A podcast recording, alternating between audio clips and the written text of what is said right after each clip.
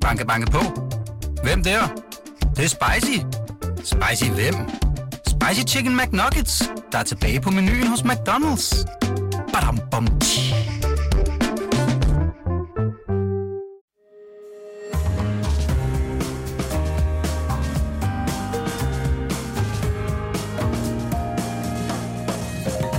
Du lytter til Kampagnesporet, en podcast fra Berlingske.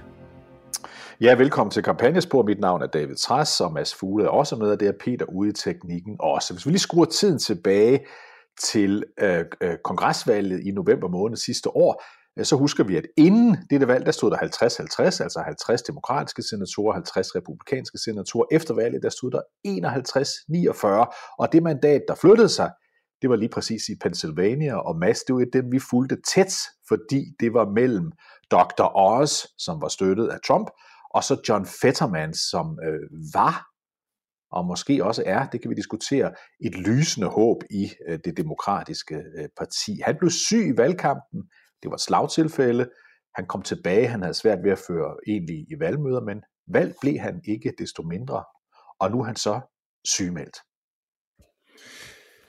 Jeg synes godt, vi kan sige her, at øhm, vi i lang tid så Fettermand som sådan en, øh, nærmest sådan en perfekt kandidat for demokraterne.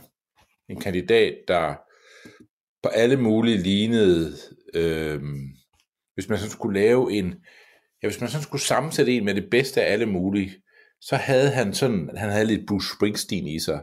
Mm. Øh, han var, øh, han havde også forståelse for den arbejderklasse, som øh, Donald Trump har været så god til at øh, bruge politisk. Han øh, var en straight shooter, han lød ikke som, som øh, en typisk politiker. Han gik, han var, han var, han var en stor mand, men han var ikke sådan en perfekt mand at se Nej. på. Han var måske lidt for tyk. Et, men, par meter øh, høj, et par meter høj, et stort brød. Et par meter høj, og sådan en stor brød. Ja, der var sådan mange ting ved ham, hvor man sådan tænkte... Korte altså, bukser, korte bukser, ja, ofte en hættetrøje. Og på, nogle gange skal politikere også have lidt fejl for at ligne deres vælgere. De kan ikke, de kan ikke bare ligne øh, sådan en Hollywood-perfekt politiker, dem er der ingen, der kan holde ud. Elevrådsformand. Ja. ja. Han havde alle de træk, der gjorde, at jeg synes, og det bliver jeg nok også selv forført af, det tror ja. jeg måske også, du gjorde, David, ja. det her med, at man tænkte, det her, det er næsten for godt til at være sandt, hvordan kan nogen slå ham? Og på det tidspunkt, der, der var der ingen af os, der var klar over, hvor vi, vi vidste jo godt, at han havde haft et slagtilfælde, men, men det var først i hvert fald, tror jeg, vi begge to har talt om det her, det var først, at vi så ham øhm, i en af de her debatter mod Dr. Oz. Den eneste, faktisk. Ja, ja den eneste, der, der, som han nægtede at deltage i, indtil, øh, indtil til sidst, så blev han trukket ind i det, og så så man, hvor dårligt han havde det, hvor lidt han var kommet så oven på sit slagtilfælde, mm. og, øh, og jeg ser ham øh, slet ikke længere som en mulig præsidentkandidat, øh, fordi jeg synes mere, han ligner en mand, der trænger til at komme så meget mere. Og, øh, og nu har han så også, og nu, og, og nu har han så også, Mads, været nødt til at, og, øh, at sygemelde sig efter ganske få uger øh, som, øh, som senator, og nu synes jeg, det lyder som om, at øh, vi har at gøre med en, en øh, depression, altså ikke en fysisk, altså ikke, ikke slagtilfælde, der længere er hans problem, det kan selvfølgelig være en følge af det, men altså han, øh, han magter ikke øh, at, at, at passe sit arbejde, har hans kontor erkendt øh, indtil videre, og derfor så er han øh, simpelthen sygemeldt. Og når man er sygemeldt som, som senator, så kommer der jo ikke en anden en ind, man sidder der stadigvæk, øh, men, men, men vi ved ikke, Mads, hvor lang tid øh, han er væk, men jeg har helt samme opfattelse som dig, øh, tanken om, at han skulle være en, en, en, en mulig, måske endda et stærkt bud i 2024, det må betragtes som, som helt udelukket nu. Ja, det har i hvert fald lange udsigter, tror jeg. Øhm, så, så den her drøm om den perfekte kandidat, han vil jo faktisk, synes, i min, i min optik, vil den perfekte demokratiske kandidat på mange måder være en rask fættermand. Mm, Men ja. det er ikke, vi har ikke en rask fættermand. Så, så det, kan ikke, det kan ikke være ham lige nu. Øhm, og jeg tror, 24 er for tæt på til, at sådan som jeg læser mig til, at det går med Fetterman, jamen så er det bare ikke, som du siger David, mm. så er det udelukket. Det, det, det vil også være min analyse. Der, det, det, ja, vi har jo... Og det, og det minder os jo om, Mads, hvor... hvor, altså, der kan hvor, ske meget, men altså, på, på, der er jo alligevel lang tid til, men, ja. men det virker bare usandsynligt, at Fetterman er en del af 2024-ligningen. Og så må vi jo også øh, sige, Mads, at det her minder os om noget andet. Vi heldigvis, øh, vi heldigvis har sagt rigtig mange gange, når det handler om at forudse, hvem der skal være præsidentkandidat øh, halvandet år før øh, øh, et, et, et valg, det er, at øh, der altid sker ting øh, for de mennesker, der stiller op. Det her tilfælde er det helbredt, andre gange kan det være en skandale, de bliver væklet ind i, eller det viser sig, at de simpelthen ikke har traction hos vælgerne, et eller andet, der gør, at nogen, der lige ligner en favorit i en periode, øh, pludselig øh, er, er ude af billedet. Så det minder det her også jo også om. Man skal altid være påpasselig halvandet år før, øh, før et, øh, et valg. lad os bare lige så gå over til den anden side, Mads, til republikanerne, for der ved vi jo, Trump stiller op, vi ved, Nikki Haley stiller op, øh, de to har begge to øh, sagt, de stiller op, så har vi Ron DeSantis, guvernøren nede i Florida, som i den grad flytter med det, og her skal du høre et øh, klip fra i dag, hvor en anden tidligere guvernør i Florida, partifælden Jeb Bush, som også prøvede ihærdigt på at blive præsident i 2016, det var der, hvor Trump han vandt, han er ude og endorser ham, inden han overhovedet er stillet op. Og det foregår altså i et interview med en stor tv-kanal i, i Florida, og det er altså journalisten, der stiller Jeb Bush et, spørgsmål, et spørgsmål her først. Is this Ron DeSantis' opportunity to run for higher office? I think it is. He's been a really effective governor. He's young. I think we're on the verge of a generational change in our politics. I kind of hope so. I think it's time for a more forward leaning, future oriented uh, conversation in our politics as well. Which has made him, should he choose to run for president, a serious contender in Republican politics. And who better to do it than uh, someone who's been outside of Washington, who's governed effectively, who I think has shown that Florida could be a model for the future of our country. Ja, det her er jo interessant. Han er ikke stillet op endnu. Nu er der en stor republikaner, fordi det er Jeb Bush jo, øh, der er ude og øh, anbefaler mig, så bruger han argumenter, som jeg synes, Mads, vi lige skal dvæle ved et øjeblik. Han starter med at sige, at øh, må ikke tiden er inde til, at vi laver et generationsskifte, så vi kan kigge mere fremad i stedet for tilbage. Sådan lød det også, da Nikki Haley hun stillede op for et, øh, et par uger siden. Øh, dem, der ikke er 80, han er sagt, øh, de vil gerne have, at kandidaterne de skal ligge der i, i 50'erne i stedet for. Jeg tror, der er mange i bevægelse lige nu hos republikanerne det er tydeligt at se, at mange af dem, der, der bestemmer i det republikanske parti, er parat til at, øh, at komme videre. De har bare det problem, at det ikke sikkert, det er dem, der bestemmer det. Og de ønsker sig kandidater, der kan udfordre Donald Trump, fordi kom videre hos det republikanske parti, det handler om én ting, og én ting alene, og det er at komme af med Trump og den arv, som er forbundet med Donald Trump. Og Donald Trump synes jo at være på sådan en, en revanchistisk kampagne. Altså for ham handler det om at gøre op med noget, der er sket. Helt alt det her med... Backwards at, leaning, som Jeb Bush han siger. alt det her med, at det sidste valg var snyd og så videre. Hvad rager det egentlig vælgerne? Altså det, det er jo sådan et, det er jo en under, det er jo en under, det er jo ikke derfor, man stiller op i politik. Øh, jeg stiller heller ikke op i politik for at hævne mig over, at, øh, at jeg ikke blev valgt første gang, jeg stillede op i sin tid. Det, er jo, det ville jo være en underlig måde at motivere sin egen politik på, men, men det, det er det, Trump taler meget om, og man vil gerne videre. Og der har jo været det her, øhm, der har været en, en række artikler, flere steder faktisk, der viser, øh, at mange af dem, der har traditionelt betalt, når der skulle føres kampagne for republikanske kandidater, at de er meget interesserede i DeSantis øh, og, og flokkes om ham. Mm. Øh, og mange af dem kigger også på Nikki Haley, og mange af dem kigger også på andre, men de er parat til at bevæge sig videre fra Trump. De ser Trump, skal vi sige, som, øh, som stadigvæk bedre end noget, demokraterne kunne finde på. Mm-hmm. Fordi det er trods alt en republikaner. Øh, og, og de kan have deres grunde til det. Men hvis de kan finde noget, der er the, a sure thing, som ikke er Donald Trump, så man kan komme videre, så er de også meget interesseret i det. Og der ligger Ron DeSantis øh, på mange måder rigtig godt, men som vi, som vi lige kan vende om lidt, så, så er det jo ikke uproblematisk med øh, Ron DeSantis. Nej, nej, der er, der er også øh, problemer med ham, men det som selvfølgelig gør, at, at, at mange republikanske vælgere rundt omkring i hele landet har en fascination, en, en veneration for, for Ron DeSantis, det var jo, at udover at han har været øh, guvernør i, i, i swingstaten øh, øh Florida, så vandt han genvalg med altså en en kæmpe sejr i en, del, i en delstat, der plejer at være lige. Så det vil sige, at han er en, der kan række hen over midten i amerikansk politik, hvad øh, Trump jo notorisk ikke kan længere.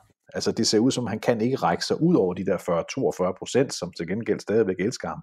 Øh, men, men det kan øh, Ron DeSantis, og det er klart, det fascinerer, øh, det fascinerer øh, amerikanske republikanske vælgere at se, at der er altså en der, der kan have meget af den samme politik som Trump, men som man ofte siger i USA, uden al skørheden omkring sig. Ja, og der, der, var, der var et møde i, øhm, i Palm Beach, øh, som selvfølgelig er DeSantis' øh, baghave, øh, Palm Beach, Florida, hvor man øh, på et af de fire fine hoteller samlede en, øh, en række af de her rige mænd, der, der meget gerne må, må bruge penge. Og det er altid sådan lidt, hvor mange dukker op, og dukker der, dukker der mange sådan af de små donorer op, eller kommer der nogle af dem, som også kan lægge mange penge i sådan en kampagne. Og de, som jeg forstår øh, mødet, så, øh, så var der mere end 150, øh, der kom, og mange af dem var nogen, der havde været øh, meget tæt på, på Donald Trump. Og de ville jo ikke dukke op til sådan et møde her. Og som havde det, vi kalder øh, et fedt, et fedt checkhæfte med sig.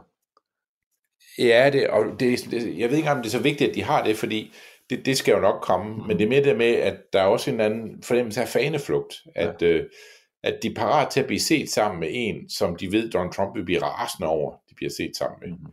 Så, der, så det er jo også det her med, at øh, man kan ikke, ja, man, man, altså, man kan ikke både være, man kan, man kan ikke spille på alle heste. Øh, det er ikke så nemt, er det ikke, øh, og slet ikke den måde, Trump opfatter loyalitet på. Så jeg synes også at læse mig frem til, når man beskrev det her med møde, at øh, mange af dem havde taget et, øh, et valg om, at nu havde de så også skiftet hest. Altså de, de støttede så dermed ikke længere øh, Donald Trump. Og det, det synes jeg var et, et ret interessant signal. Det er jo ikke så nemt bare at samle 150 mennesker, der er parat til at lægge øh, mange millioner i, øh, i en kampagne, øh, og som ved, at hvis øh, ham de tidligere har støttet, øh, er en meget, meget hævngærig type, der aldrig vil glemme dem øh, og tilgive dem heller, øh, for at, øh, at, at, at være gået over til hinanden. Altså det er sådan nogle ting, skal man jo lige have med i de her regnestykker.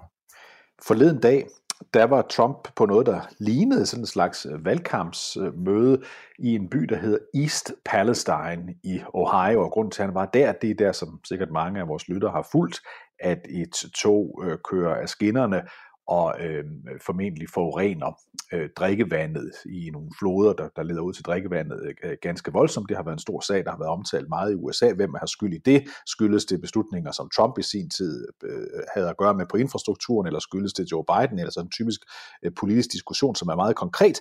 Trump møder op i East Palestine, øh, og så synes jeg bare, at vi skal høre et par klip derfra, Mads, fordi jeg synes, det er så illustrativt for dem, der måtte have glemt, hvordan det er, Trump er, når han øh, møder øh, op sådan et sted. Øh, det første, det handler om, hvilken slags vand han har med til den. We're bringing thousands of bottles of water, Trump water actually, most of it.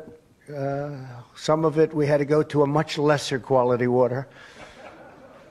You want to get those Trump bottles, I think, more than anybody else. But we're bringing a lot of water. Ja, altså han siger simpelthen, at, at det kan godt være, at I får lidt dårlig kvalitet vand, men det bliver serveret i en Trump-flaske. Og det, det har jo sin egen bizarritet over sig, hvis der er et ord, der hedder det, det er der vist ikke, men altså det, det er jo bizart, Mads, øh, og, og vi glemmer jo nogle gange, øh, hvordan det er, han, øh, han opererer, når han er rundt, men altså, han står her og deler Trump-flasker ud. Ja, det gør han. Skal vi lige sige lidt om East Palestine? Mm. Det tror jeg måske er vigtigt. Det er jo ikke nogen stor by overhovedet. Der er, er vel knap 5.000 mennesker, der bor i East Palestine. Men der har været en stor ulykke ved East Palestine, som jeg tror, vi har berørt tidligere. Nej, det tror jeg, jeg tror ikke, vi har berørt den. Nej. Aha, det har vi ikke? Nej, okay. det tror jeg ikke. Nej. Heller ikke nævnt en en passant. Jeg synes, vi ikke har nævnt den. Ikke, Nej, men så gør vi det nu, Ja. David. Ja. og der, der har været en stor ulykke, øh, som har øh, som har sat for det første en masse konspirationsteorier i gang, men også en masse øh, helt reelle øh, spekulationer i gang om, hvad i alverden er det, øh, der er sket, hvad er det, der er foregået. Og man har, hvis man har været lidt på sociale medier og har set alle de her billeder af nogen, der stikker en kæp ned i noget mudret vand, for så at se, at der kommer sådan et olieret spejl op, som ligner alle mulige regnbuens farver, så er det det, der kommer fra East Palestine. Der er den her ulykke, og nu beskylder man myndighederne for, at øh, den togulykke, der førte til, at der blev spredt øh, kemikalier ud i området, at det overhovedet ikke under kontrol, og det er en miljøkatastrofe, som er meget større end det offentligheden får at vide. Det, er, øh, det har gjort, at lige nu er lille East Palestine i Ohio, hvor man havde det her, øh, den her togulykke, øh, det er nu det sted, som alle, der vil noget i amerikansk politik, de flokkes til. Mhm. Og derfor havde vi Trump der, som, som vi lige spillede før, og han var måske den første, der kom. Lige dagen efter, der kom øh, transportminister og mulig præsidentkandidat, apropos, i 2024, nemlig Pete øh, Buttigieg. Det var ham, vi husker som præsidentkandidat også ved valget i, i 2020. Øh, borgmesteren i en, i en forholdsvis øh, lille by, som, så, så, så, som gik efter, og selv homoseksuel gift øh, mand øh, med adopteret barn også. Øh, han har hele tiden været en, som Trump ikke har brudt sig meget om, men her efter at Pete Buttigieg, han har været på besøg i East Palestine, som du sagde, alle kommer der til øh, PT, øh, der, var, øh, der havde Trump kun hån til overs for ham. Hør her. you know, was supposed to say boot edge edge. He was supposed to be there, and uh, he decided not to come. And he came the next day, and he played to very small crowds. Nobody Yeah. cared. Ja, han går han nar af, at der ikke var mødt så mange op, da han var der ikke. Og det er jo også en, en, en Trump, en Trump-klassiker, om jeg så må sige. Der var altid flere, når jeg kommer. Ja, øh, og det siger jo noget om, at, øh, at, at Trump har ikke ændret sig, og det siger også noget om, at øh, hvis man vil, hvis man gerne vil noget med musikken i amerikansk politik, jamen, så lægger man jo mærke til, hvilke, hvilke sager er det, der fylder noget på en, øh, på en national amerikansk dagsorden. Og det her, det her udslip af farlige kemikalier i området, øh, det, er, det er noget, som mange taler om, især fordi, at den også, altså den har også bevæget sig i det, man kan kalde et, et sideløbende spor til den måde, som almindelige medier dækker det på, har der været det her øh, nogle gange konspiratoriske og nogle gange bare forundrende spor ude på sociale medier om, hvad er det, der foregår, og lyver myndighederne Mm. øh, for os, og i starten der fik man at vide, at, at der var et kemikalie, øh, som man skulle være bekymret for osv., så, videre, så er der nogen, der vil sige, der er, der, er- der er meget mere, øh, som, som det er galt med, at, øh, at listen over øh, farlige kemikalier, der er sluppet ud, den er, øh, den er også vokset, må vi sige. I starten var det et, et, et, et jeg er jo ikke kemiker, men der var noget, der hed vinylklorid, som man fik at vide, det skulle man, det, det ville være farligt, det, det var farveløst øh, og, og kraftfremkaldende, og det, skulle, det, det, det var det, man, man skulle holde øje med. Men, men det ser mere kompliceret ud, som den historie har, øh, har udviklet. Banke, banke på. Hvem der? Det, det er spicy. Spicy hvem? Spicy Chicken McNuggets, der er tilbage på menuen hos McDonald's. Badum, bom, tji. Og så siger du, Mads, at, at alle, der er noget ved musikken, eller gerne vil være noget ved musikken i amerikansk øh, politik, de så flokkedes øh, om at komme dertil for at vise deres øh, enten vrede, eller deres sympati, eller deres, komme med deres forslag osv. osv. Men en, der jo ikke kom, det var præsident Biden, og det var fordi præsident Biden øh, har været på et længere europæisk besøg. Lad os høre, hvad Nancy Mace, øh, medlem af udenrigspolitisk udvalg i kongressen, hun er republikaner fra South Carolina. Jeg tror ikke, vi har haft Nancy Mace med os før, men øh, lad os høre, hvad hun mente øh, om den sag. Word salad, if you ask me, uh, kind of an embarrassment on the world stage. And to be in Ukraine on President's Day, as uh, was just mentioned, uh, rather than going to Ohio, where Americans really are suffering on the, one of the largest environmental disasters in my lifetime, at least it is an embarrassment. Ja, hun synes simpelthen, det er pinligt, at, øh, at, at, at Biden, han i stedet for at være der, hvor det virkelig betyder noget, noget for amerikanere, nemlig East Palestine, Ohio, har tilladt sig at tage til, han var først i Ukraine siden i Polen, øh, på besøg her i den forløbende uge, hvor han i øvrigt efter Nancy Maces mening var en skandale, altså pinligt øh, for amerikanerne at se på ham optræde derovre. Men hun mener simpelthen, at han burde være taget til East Palestine i stedet for, så det bliver selvfølgelig også udnyttet politisk det her. Ja, jamen altså, og, og, og Biden var, måtte jo ud og sige, at øh, hør her, to timer efter øh, vi havde ulykken med, med toget, øh, der, øh, der havde jeg talt med alle, øh, der var noget ved musikken i både i Pennsylvania og i øh, Ohio, det ligger sådan lige på grænsen der, og, øh, og, og, øh, og vi har kontrol over det, FIMA øh, tager sig tager sig af det. Altså man har jo både EPA, ja. EPA og FIMA, ja. som jo øh, som tager sig af det her på federal øh, façon, og der er, øh, der er kontrol over tingene. Og når der så kommer sådan en, en øh, historie om, se, der er ikke kontrol over noget, se hvad der sker, når jeg stikker min pind ned i den her bæk, ja. det synes jeg, det ligner, der er kontrol over noget som helst. Jamen, så er det, øh, at historien den, øh, den udvikler sig, og det har Trump en god næse for, så han drønede afsted øh, lige med det samme. Præsident Biden han var i stedet for, som, øh, som, som, som vi lige nævnte før, øh, og som ikke kan forbigået nogens opmærksomhed i den forløbende uge. Først på et overraskende besøg i Kiev, øh, direkte med præsident Zelensky, hvor han gik rundt i Kievs gader. Dagen efter var han, jeg tror det var dagen efter, var han i Warszawa i Polen, hvor han blandt andet holdt en, en, en stor tale i Warszawa, der handlede om Øh, Øh, der handlede om konflikten, altså Ruslands angreb på Ukraine. Det handlede om Polens store rolle i at hjælpe, i særdeleshed hjælpe humanitært i forhold, men også militært i forhold til øh, Ukraine. Så handlede det selvfølgelig også om Vesten og derved USA's rolle fremadrettet. Lad os prøve at høre et, øh, et, et klip fra, fra Bidens øh, analyse af situationen i øh, Ukraine og også hans øh, advarsel til russerne. When President Putin ordered his tanks to roll in Ukraine, he thought we would roll over. He was wrong. The Ukrainian people are too brave. America, Europe, a coalition of nations from the Atlantic to the Pacific, we were too unified. Democracy was too strong.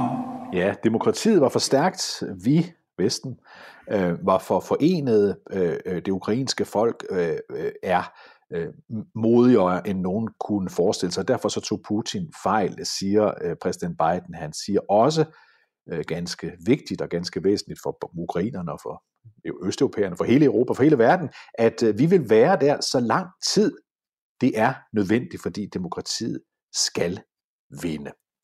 Det var øh, Bidens øh, stærke øh, budskab øh, på talen. Det var øh, bare roligt, vi er der altid. Og skulle nogen af jer øvrigt i, i, det, i det gamle Østeuropa eller andre blive angrebet af russerne, så vil vi betragte det som, øh, som et, et angreb på alle NATO's lande, altså iværksætte artikel 5 musketeriet i NATO-pakten. Han var klokkeklar, Mads, i hvad han sagde. Han, lø, han lovede, øh, at vi er der så lang tid, der er behov for det. Og det var en god tale. Altså, det kunne man øh, hurtigt fornemme, at øh, den, den blev taget godt imod. Måske ikke lige af dem i USA, der, der har det sværest med Biden denne verdens Lauren Boberts og, og så videre.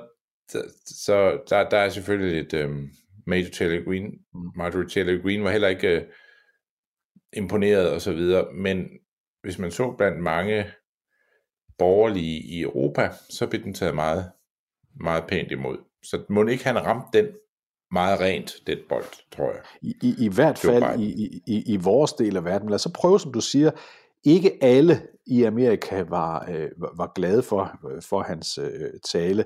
Jeg ved godt og anerkender, at øh, de fleste ledende republikanere, de fleste ledende republikanere bakker op om, om, om indsats, men vi kan jo godt mærke, at der er en understrøm, som ikke er helt uden betydning, i særdeleshed i det republikanske parti, som ikke er så glade for indsatsen. Lad os prøve at høre en af dem, der egentlig har nogle mærkelige udtalelser her, synes jeg, altså ikke en af dem, du nævnte, men øh, derimod øh, Texas-senator Ted Cruz, som her taler om Ukraine.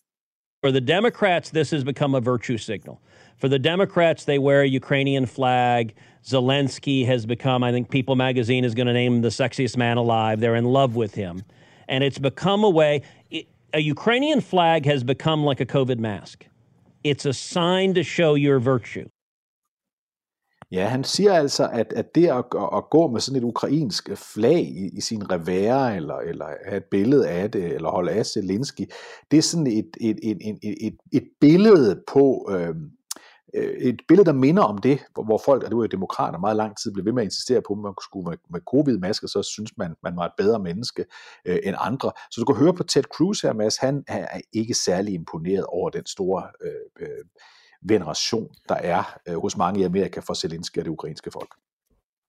Jeg, jeg ved ikke helt, hvad han forsøger her, men, øh, men, men det kan vi måske komme, komme tættere på, hvad der kan være perspektiver i det, men det er jo, jeg bider også meget mærke i det, han siger med, at der er mange, der de vil, de vil kåre Zelensky til verdens mest sexede mand osv. Det er jo, det, hvis man sådan følger øh,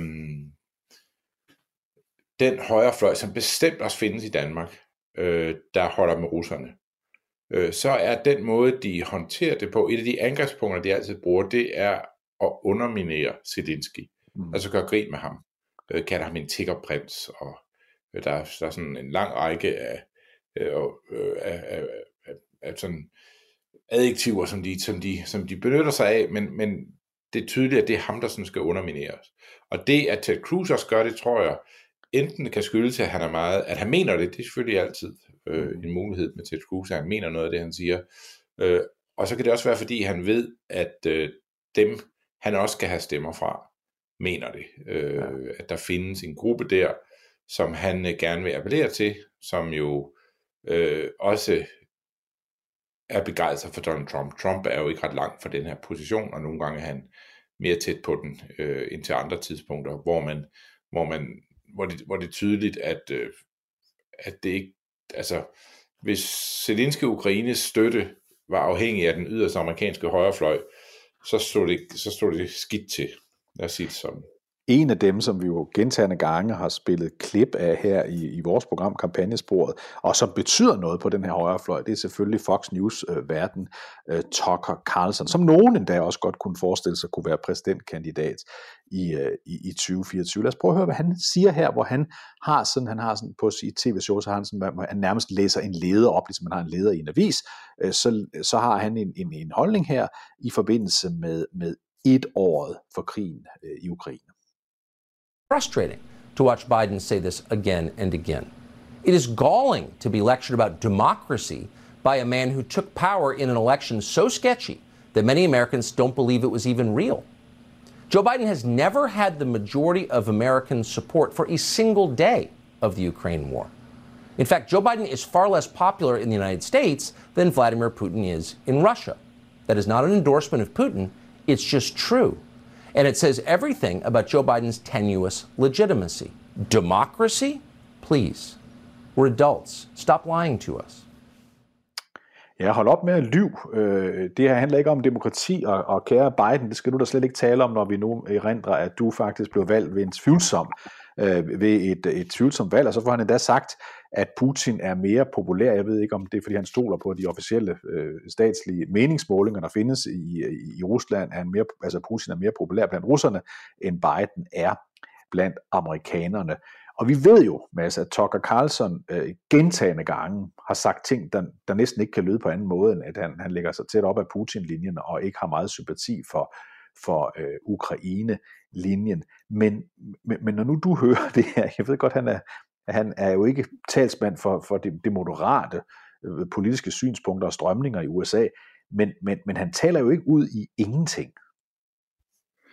Nej, det gør han ikke, og man skal lige lægge mærke til noget af det, han, øh, det, han siger, synes jeg. Fordi han siger jo her, at, øh, at de der ukrainer, de skal ikke komme og fortælle os noget som helst om, om øh, det at lave demok- færre demokratisk afviklet valg. Det, det, det, det er jo det, han sådan siger. Det, og, og han siger det ikke direkte, men han siger, det, han siger, brug udtryk, det er jo sketchy. Og så, man, så må man jo ligesom forstå, at, øh, at der er noget omkring det der valg, som ikke er, øh, ikke var, som det skulle være. Det, det, er, vel, det er vel det, der er... Øh, Tvivlsomt, ja. ja at, ja, altså det vil sådan, det, vi skal, de skal ikke komme her og fortælle os noget, fordi vi må forstå, på, på Tucker Carlson her, at, øh, at Zelensky, han, er, han ville ikke have været valgt, hvis der ikke havde været et eller andet, der var sketchy. Der kommer han jo ikke sådan tættere ind på, hvad det, vil, hvad det er for noget, men, øh, men det er jo det er jo ret trist, fordi hvis man nu går til, øh, hvis man går til OSCE og dem, der sådan, øh, øh, beskæftiger sig med at holde øje med, hvordan valg og så videre, så, øh, så, så har der ikke været kritik af den måde, Zelensky er blevet valgt på øh, oprindeligt. Men det er der så nu her fra Tucker Carlson, der, der, der mener, at det er et, det er et sketchy valg, det der, er, det der er foregået. Og det er jo sådan en interessant måde at underminere øh, Zelensky på, nok lidt mere øh, elegant end, øh, end det, vi, vi hørte fra, øh, for Ted Cruz, men målet er jo det samme, ikke? At sige, at det her, dem her, vi støtter, de er ikke værd at støtte. Altså, og hvis man kan gøre Zelensky i den måde, man taler om ham, som en, der er lige så slem som Putin, hvorfor, hvorfor skal vi så overhovedet blande os i det? Det er vel sådan det, der er den logik, der er på spil her. Og det er en meget farlig logik. Mm. Men nu så jeg øh, tilfældigvis et, et, øh, øh, et, et, nogle få minutter af debatten på DR2, der forleden der handlede om, hvordan krigen, altså Ukrainekrigen, skal slutte. Og i den forbindelse, der bliver der så på et tidspunkt en, der, der, der, der nævner, hvad nu hvis Donald Trump han bliver genvalgt til præsident i 2024. Og så går Samuel Raklin ind, og det er derfor, jeg synes, det var så sjovt, fordi det gav mig et déjà vu øh, til et, øh, et program, vi havde øh, få dage før valget i 2016, altså der hvor Trump han ender med at vinde, hvor selvsamme Samuel Racklin sagde præcis det samme, som han sagde i den her øh, udsendelse øh, øh, forleden dag, nemlig at det behøver vi overhovedet ikke at tage alvorligt, fordi han har ikke en chance, han er færdig. Øh, Donald Trump, det mente Samuel både, han var tilbage i 2016, og det mener han også, han er i dag. Og jeg synes jo, at, at selvom vi talte om i starten af den her udsendelse, at der absolut er bevægelser i gang, der tyder på, at rigtig mange gerne vil have en anden kandidat, så er det vel voldsomt at sige, at, øh, at, at, at det er helt umuligt at forestille sig, at øh, Trump han kan ende med at blive præsident igen i 24, og hvis han skulle blive det, Mads, så er der vel grund til at tro, at USA's øh, politik over for Ukraine vil skifte, og ikke være så, så, så offensiv, som den har været under Joe Biden, og som Joe Biden for et øjeblik siden hørte vi i klippet, lovede vil fortsætte så lang tid det skulle, det, der, der skulle til. Det kan vi ikke vide, hvis Trump ender med at vinde. Nej, det tror jeg, du er ret i. Jeg tror, hvis, hvis Trump bliver præsident igen i USA, så bliver... Altså, der er en meget bred støtte til Ukraine, også blandt republikaner i kongressen. Men øh, hvis man har en præsident, der pludselig begynder at modarbejde det, kongressen beslutter sig for, så bliver det meget mere vanskeligt. Jeg tror bestemt også, der er et flertal for at underkende et øh, præsidentens veto. Men, men han kan virkelig trække ting øh, og lægge god til maskineriet. Så jeg, hvis jeg var Ukraine, så ville jeg håbe, at, øh, at når valget kommer i USA i november 24, at så er, øh, at, ja, så vil jeg håbe, at krigen på mange måder var afgjort, fordi mm. jeg vil ikke sætte min lid til, øh, at Trump vil, vil bakke deres, øh, deres kamp op. Øh, også selvom der er mange i USA, der stadigvæk er meget bevidste om, at man skal, man skal støtte. Øh, så, så det er, det synes jeg er en meget reel indflydelse. Jeg synes også, debatten afslørede det her med, at øh, det at underminere, hvad Ukraine er, det er, det, det er faktisk trukket, altså den, den mission, som jo øh, har været i gang fra øh, russisk side lige fra starten af konflikten, den er, den er jo den er desværre lykkes mange steder. At, øh, at man hører mange, der, øh, der, der sådan siger, uh, ja, ja, men hvad nu, og har, er der ikke også noget med de meget korrupte, og øh, kan vi lukke dem ind i EU, og så videre. Det er, det er, jo, det er, jo, det er jo ret interessant, at det, er, det lykkes med det, fordi hvis, hvis der sidder mange i Vesten og tænker, jamen det er, de er alle sammen lige gode om at være nogle skurke ja. derovre, så er det jo klart, at så den politiske opbakning til det, det er et meget, meget farligt spor at gå ned af, og selvfølgelig, for at sige det lige ud, så går man jo russernes sag, når man når man siger sådan noget. Det der, ja, fordi det, så har man jo, sådan er det bare.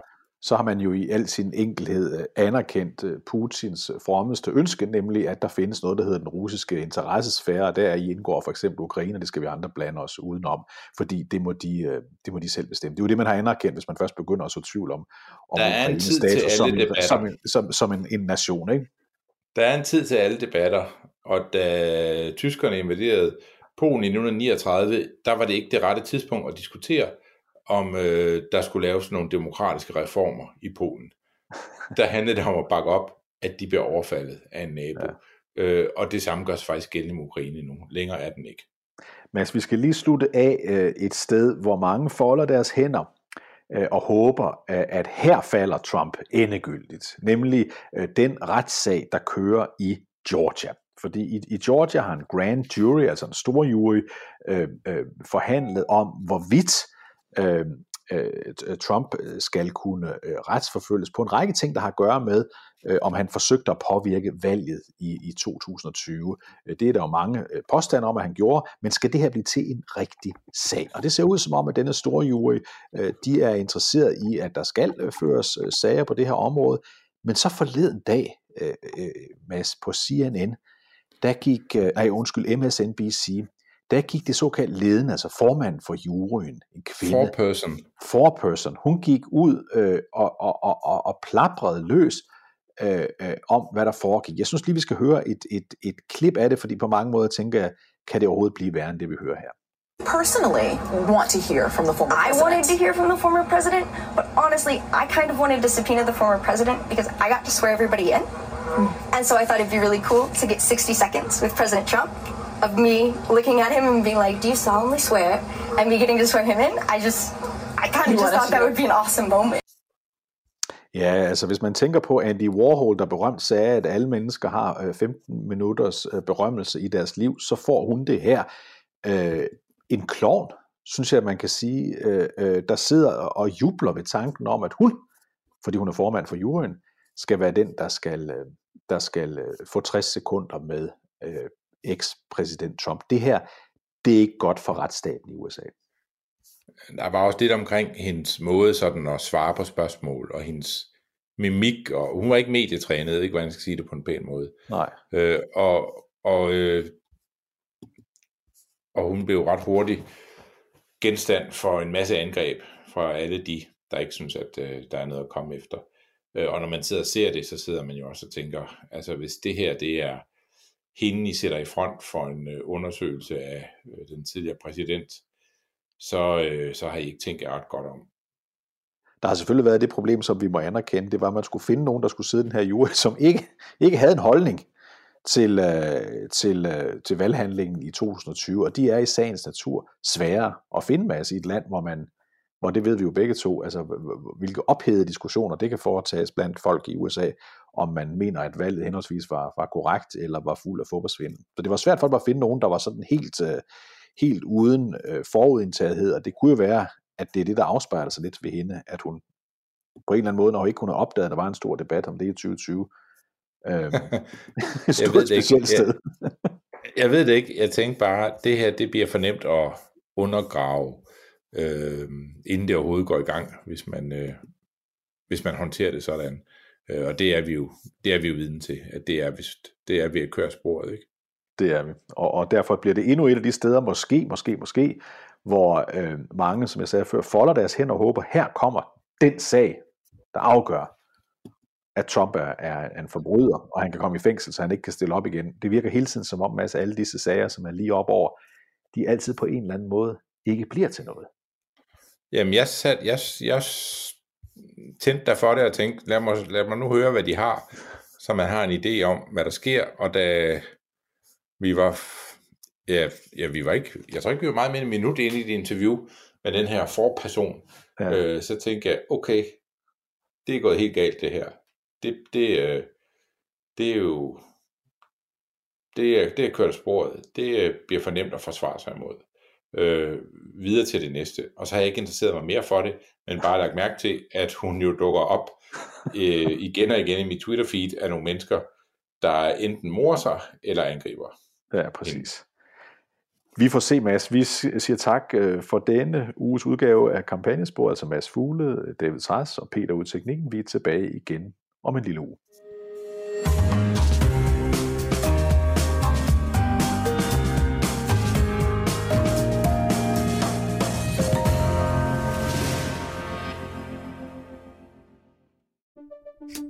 Banke, banke på. Hvem der? Det, det er spicy. Spicy hvem? Spicy Chicken McNuggets, der er tilbage på menuen hos McDonald's. Badum, bom, tji.